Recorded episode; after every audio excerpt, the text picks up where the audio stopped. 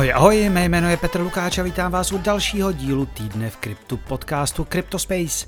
Je pondělí 26. června a vás čeká přehled toho nejdůležitějšího ze světa Bitcoinu, Etheru a dalších. No a byl to tedy týden, protože trhu zabralo pár dní si uvědomit, co by mohlo první spotové ETF od obra jako BlackRock znamenat a ceny se tak utrhly ze řetězu v úterý na večer, protože jinak než mánie se ta mírně opožděná reakce na akci BlackRocku moc nazvat nedá. Ano, BlackRock je největší investiční společnost na světě s aktivy v hodnotě téměř 10 bilionů dolarů. A muselo se to tak propsat. Hned se navíc začaly ozývat další, například fond Valkyrie, jejíž ETF ponese, pokud ho komise pro cené papíry SEC schválí, symbol BR, B a 3 RK. Svůj ETF fond chce ale i asset manager Wisdom Tree a hlavně pak další obr Ivesco. BlackRock to sice není, ale i tak spravuje majetek za 1,5 bilionu dolarů. A další určitě přibudou. Firmy prostě vyplňují to málo prostoru, které pro ně SEC zatím regulatorně upravil. A to tvrzením, že Bitcoin není cený papír. Každopádně pojďme na trhy postupně. Market cap všech kryptoměn za posledních 7 dní vyskočil o pěkných 11,2% na 1 bilion a 230 miliard dolarů. Tahounem je ale samotný Bitcoin. Ten si za 7 dní připsal přes 15%, když nyní stojí 30 600 dolarů za kus a v pátek večer se prodával i za víc než 31 tisíc dolarů. Mimochodem je už zajímavé sledovat i ta roční čísla. Touhle dobou, totiž před 12 měsíci, probíhal mega výprodej způsobený pády 3 Arrow Capital, Celsiu a Voyageru. A year to year eh, hlásí Bitcoin nárůst o krásných 44,5%. Dvojka na trhu Ether se sice na růstu také svezl, ale za Bitcoinem o dost zaostává. Za poslední týden si přidal 8,6% a prodává se za necelých 19 dolarů. Pohled na vítěze týdne Stop 100 už ale takovou radost nedělá.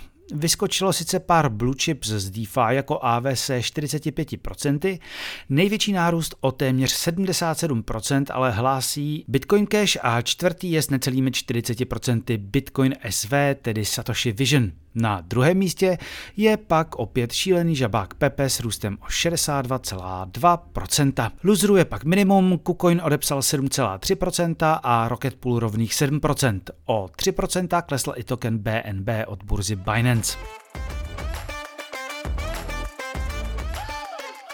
A se zprávami začneme na domácím písečku protože jestli vás taky štve, jak se v Česku kryptoměny daní, mohla by vám udělat radost nová iniciativa ze strany poslance Jiřího Havránka z ODS na poli poslanecké sněmovny. Ten plánuje v první polovině příštího roku přijít se zákonem, který by měl způsob danění změnit, a to tím, že konečně přinese tzv. časový a hodnotový test. Časový test znamená, že po určité době držení kryptoměny nebude potřeba při prodeji platit daně. A hodnotový pak to, že by se danily zisky až od určité výše.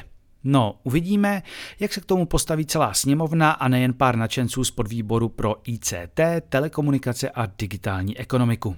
O podobných návrzích mluvili navíc už jiní členové ODS loni na jaře a skutek zatím utek, ale držme jim palce.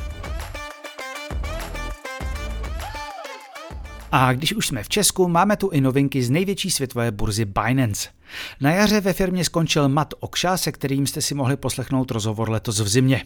A nový country manager bude Ondřej Pilný, kterého ti, co poslouchají mé podcasty už nějakou dobu, také dobře znají. Ondra už před lety rozjel a poté vedl společnost BaseRank, která analyzuje a hodnotí kvalitu různých kryptoprojektů. Tak hodně štěstí a něco mi říká, že si ho zanedlouho poslechneme znovu i v CryptoSpace. No a když už jsme u Binance, máme tu i horší zprávy. Po Nizozemsku minulý týden prý burza musí skončit i v Belgii. Oznámil to tamní největší regulátor FSM a s tím, že prý tamním klientům nabízí své služby ze zemí, které nejsou součástí evropského hospodářského prostoru.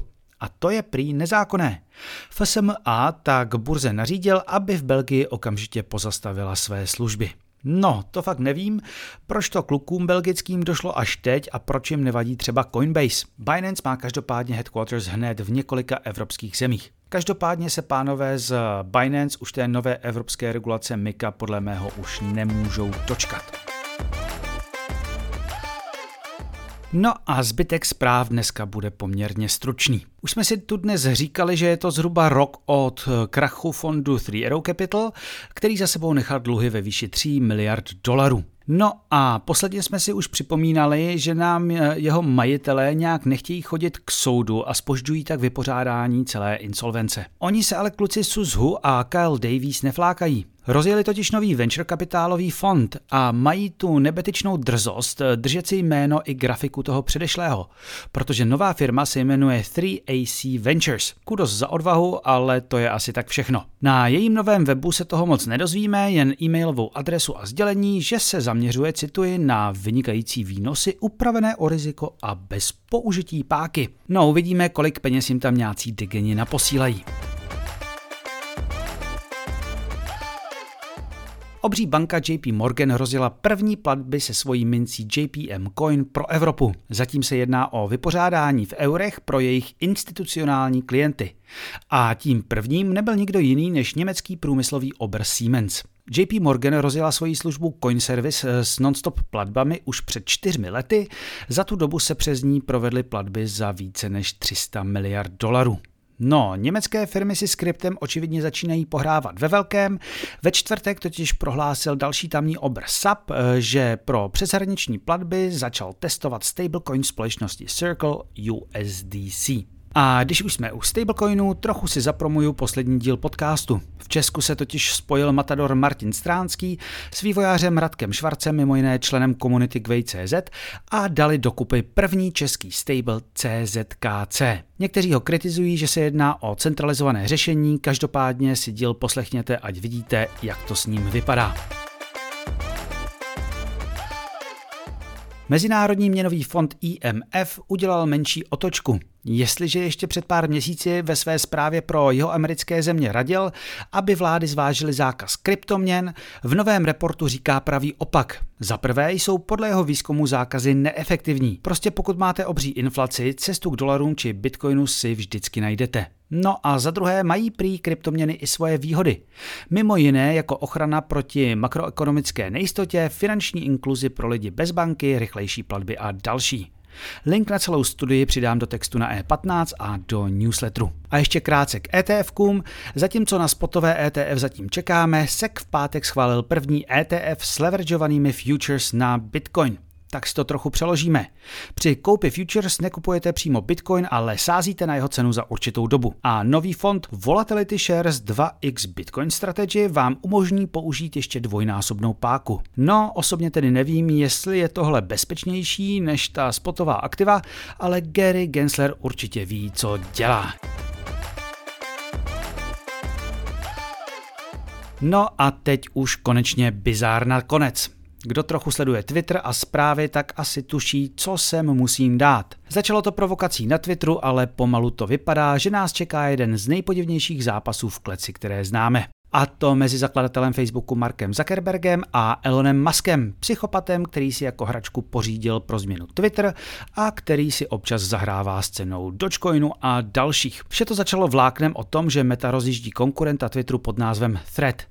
Na to následně Musk reagoval, že on by problém se zápasem v kleci neměl.